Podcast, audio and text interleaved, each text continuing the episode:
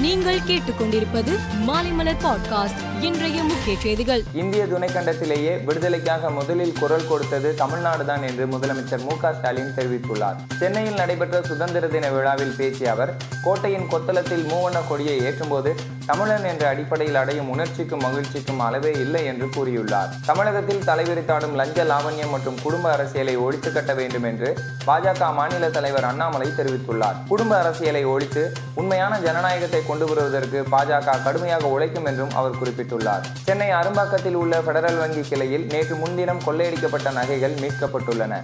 இந்த வழக்கில் கொள்ளை கும்பல் தலைவன் முருகன் உள்பட நான்கு பேர் கைது செய்யப்பட்டுள்ளனர். அரும்பாக்கம் போலீஸ் நிலையத்தில் இன்று காட்சிப்படுத்தப்பட்ட நகைகள் கோர்ட்டு நடைமுறைக்கு பின்னர் வங்கியிடம் ஒப்படைக்கப்பட உள்ளது.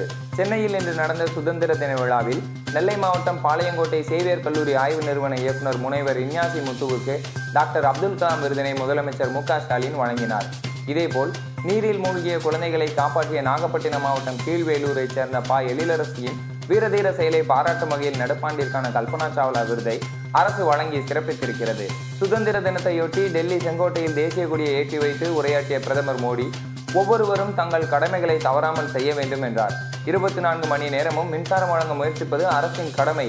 ஆனால் எவ்வளவு முடியுமோ அவ்வளவு மின்சாரத்தை சேமிப்பது மக்களின் கடமை என்றும் அவர் தெரிவித்துள்ளார். சிறந்த கல்வி மற்றும் சுகாதாரம் அனைத்து மக்களுக்கும் கிடைத்தால் நாட்டின் வறுமையை ஒரே தலைமுறையில் ஒழிக்க முடியும் என்று டெல்லி முதலமைச்சர் அரவிந்த் கெஜ்ரிவால் தெரிவித்துள்ளார். தேசிய தலைநகரில் தற்போது கிடைப்பதை போன்று நாடு முழுவதும் பள்ளி கல்வி மற்றும் சுகாதாரத்தை ஐந்து ஆண்டுகளில் ஏற்படுத்தி தர முடியும் என்றும் அவர் கூறியுள்ளார். இலங்கையின் ஹம்பாந்தோட்டை துறைமுகத்துக்கு சீன உளவு கப்பலான யுவான் வாங் ஃபைவ் நாளை வருகை தர உள்ள நிலையில் இந்தியா நன்கொடையாக வழங்கிய டோர்னியர் டூ டுவெண்ட்டி எயிட் என்ற கடல்சார் கண்காணிப்பு விமானம் இலங்கையின் கட்டுநாயக்க விமானப்படை தளத்தை சென்றடைந்தது. இரண்டு நாள் பயணமாக இலங்கைக்கு வந்துள்ள இந்திய கடற்படையின் துணைத் தலைவர் vice admiral S N Ghormade இந்த விமானத்தை இலங்கை கடற்படையிடம் ஒப்படைத்தார். இருபது ஓவர் உலகக்கோப்பை போட்டியில் இந்திய பந்துவீச்சாளர் ரவீந்திர ஜடேஜாவால் அதிக விக்கெட்டுகளை எடுக்க முடியாது என்று இந்திய முன்னாள் வீரர் ஆகாஷ் சோப்ரா தெரிவித்துள்ளார். இருபது ஓவர் போட்டியை பொறுத்தவரை சாகல் பொருத்தமானவர் என்றும் அவருக்கு அடுத்தபடியாக அணியின் பொருத்தமான சுழற்பந்து வீச்சாளர் யார் என்பதை தீர்மானிப்பது கடினமாக இருக்கும் என்றும் அவர் கூறியுள்ளார். வெஸ்ட் இண்டீஸ் நியூசிலாந்து அணியில் மோதிய கடைசி இருபது ஓவர் போட்டியில்